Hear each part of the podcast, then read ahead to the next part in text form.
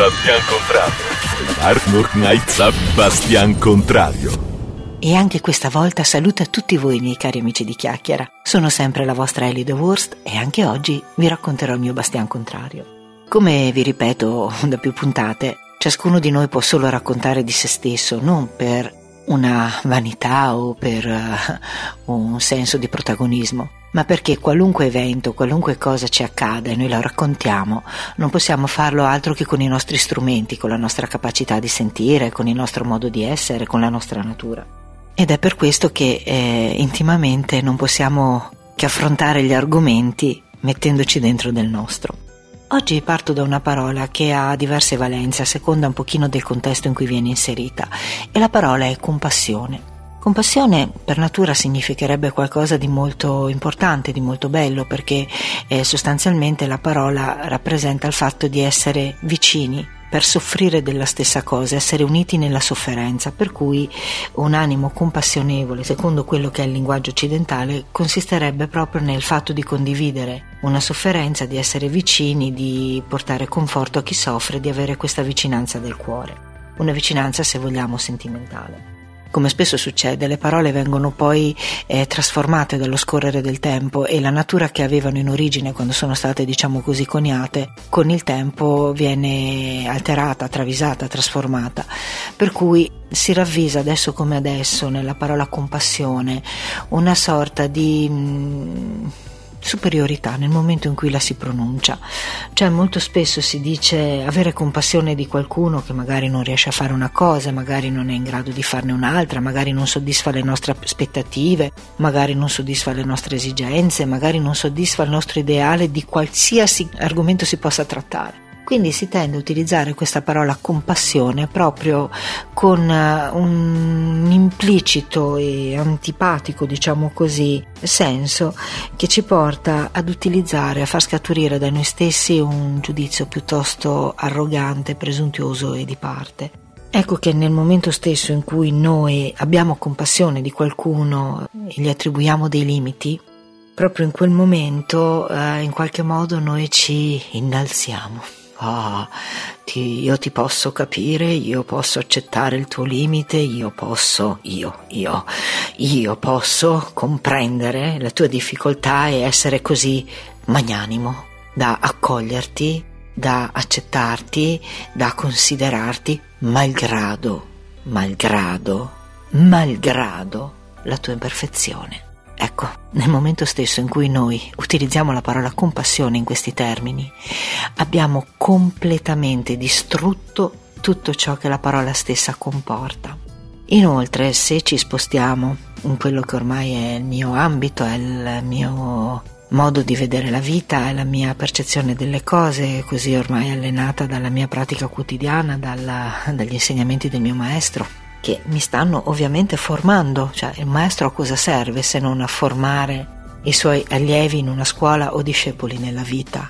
E quindi il mio maestro mi sta formando quotidianamente ad avere una percezione, una visione delle cose un po' altra rispetto a quella comune, a quella quotidiana, a quella mondana. E quindi nel momento stesso in cui io mi impenno, mi ergo, mi gonfio mi tronfio della mia compassione nei confronti di chi non è all'altezza, in realtà sto creando un danno nella profondità della mia vita di un'entità paradossale, enorme. Sto veramente esercitando una delle cose peggiori che io possa esercitare per la mia felicità, per la mia esistenza e per il contributo che dovrei e vorrei offrire al mondo. Solo che è molto semplice per noi occidentali avere questo atteggiamento. Siamo nati e vissuti nella pretesa di un doppio di tutte le cose, dove c'è un io, dove ci sei un tu, dove c'è qualcuno che decide, qualcuno che subisce, dove c'è qualcuno che è bravo, qualcuno che è cattivo. Abbiamo dimenticato quel bellissimo concetto che è la E che unisce. Perché non è vero che noi siamo buoni o cattivi noi siamo tutti buoni e cattivi a seconda delle circostanze che incontriamo, a seconda di quello che decidiamo di agire. Siamo buoni con chi amiamo, ma possiamo essere feroci con chi non ci piace o non ci compiace. Quindi noi veramente abbiamo questa formazione culturale che ci porta difficilmente ad accettare e a comprendere la parola e, difficilmente ci porta a sanare una divergenza, una distanza, una lontananza Dicevo appunto che al di là della modalità in cui ho espresso il concetto prima caricandolo, in effetti sono sicura che ciascuno di noi quando si avvicina a qualcuno che eh, ritiene avere qualche difficoltà si avvicini con tutto il cuore e il desiderio di poter aiutare questa persona a venire fuori da quelle che possono essere le sue problematiche o le sue difficoltà o quello che secondo noi disattende da quelle che possono essere le nostre aspettative nei suoi confronti. Quindi nessuno si avvicina a qualcun altro con una pretesa di essere arrogante nella propria convinzione ma di fatto questo giudizio che viene fuori proprio all'insegna del io ce la faccio, tu non ce la fai, è di per sé una forma di giudizio.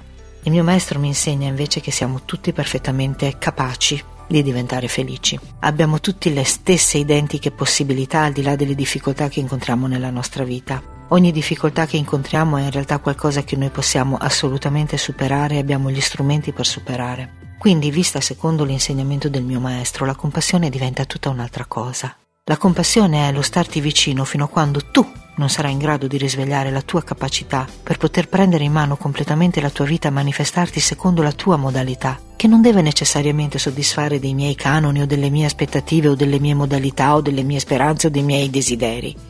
Io rimango io nella mia manifestazione, tu rimani tu nella tua manifestazione, ma siamo fatti della stessa sostanza dell'universo. Siamo entrambi la stessa cosa. Il mio dito mignolo non è diverso nella sua natura dal mio dito anulare, eppure sono due, ma sono la stessa identica cosa come sostanza, come componenti, il fatto stesso di essere attaccati alla mano. E così noi esseri umani facciamo parte dello stesso universo e nessuno è più parte di un altro dell'universo, perdonatemi la cacofonia della frase. Ciascuno di noi ne ha una parte e, ne è, e allo stesso tempo mm, rispecchia e coinvolge il tutto dell'universo nello stesso preciso istante. Quindi non è possibile pensare, anche se lo facciamo troppo spesso, che l'uno e l'altro non abbiano il medesimo valore, che io e l'altro non abbiamo il medesimo valore, la medesima possibilità di agguantare la nostra vita e di renderla veramente il nostro gioiello più prezioso, di manifestarla nel suo miglior modo.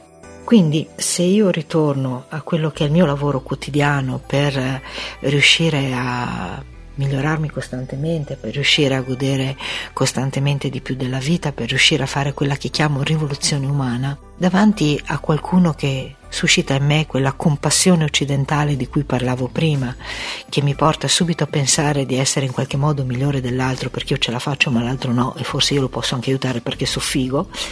Ecco, mi trovo invece a spostare la visione su un concetto diverso anche perché di solito chi sono le persone che compatiamo? Mamma come suona brutto compatire. Se da una parte è bella la compassione, compatire proprio no, o non ce la facciamo a non associarlo a questa cosa un pochino perversa di giudizio e di fastidio messi insieme. Quindi invece di compatire l'altro che in qualche modo agisce nei miei confronti infastidendomi perché ha dei limiti che non è in grado di superare, dal punto di vista che io ho imparato dal mio maestro, dovrei spostarmi a rivedere completamente il concetto sotto un'altra chiave e questa chiave mi nasce così. Ti ringrazio di esserci e ti ringrazio perché mi permetti, con quelli che io chiamo i tuoi limiti, ma che non sono i tuoi limiti, sono quelli che vedo io e che mi danno fastidio, di cercare e di sviluppare il mio cambiamento.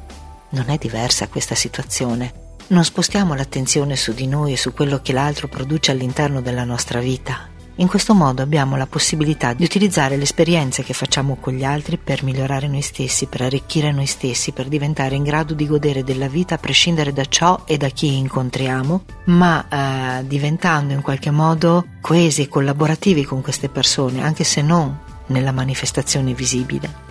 Quello che intendo è che la relazione non sempre deve essere per forza armoniosa o funzionale o collaborativa quando noi andiamo in una palestra, iniziamo a sollevare un chilo se vogliamo diventare forti, poi due, poi cinque, poi dieci o quello che sarà. Ma non sarà certo stando inerti che diventeremo forti, stando fermi. Quelle cose che noi facciamo per sviluppare la nostra forza sono sostanzialmente delle difficoltà, perché sollevare un peso senza riuscirci e faticare per riuscirci è quello che rafforza il nostro fisico. Bene, lo stesso processo avviene per quanto riguarda la nostra rivoluzione umana. Incontrare una persona che in qualche modo ci disturba, che compatiamo, in realtà non fa altro che permetterci di sviluppare intanto l'attenzione su ciò che noi non siamo in grado di comprendere, di accettare, di trasformare, di sopportare, di accogliere, ma nel nostro intimo, nella nostra vita. E in più ci dà l'opportunità di riuscire a trovare il modo per andare oltre questa cosa, riuscire a farla nostra, comprenderla e non provare più nessuna difficoltà nell'affrontarla o nell'accoglierla.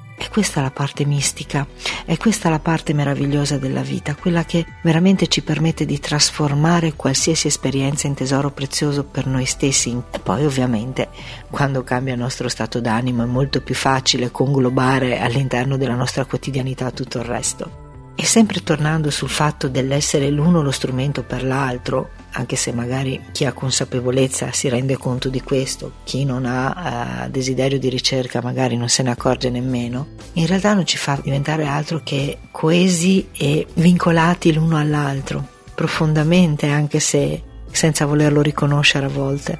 Una frase che mi piace molto è due ma non due. Due ma non due sono le facce della medaglia.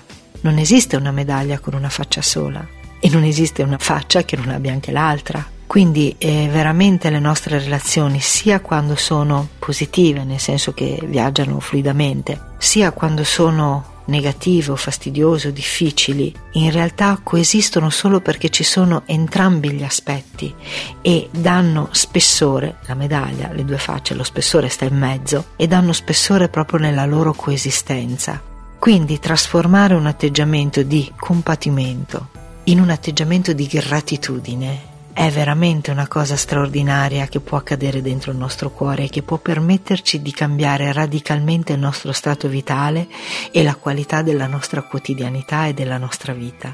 Ecco, magari molti di voi saranno anche più bravi di me a fare questa cosa, magari per altri una visione così delle cose è assolutamente innovativa, io non lo posso sapere, è il solito discorso, non ci conosciamo di persona però mi auguro di aver portato a chi già conosce questo aspetto magari quella sfumatura che gli poteva essere sfuggita.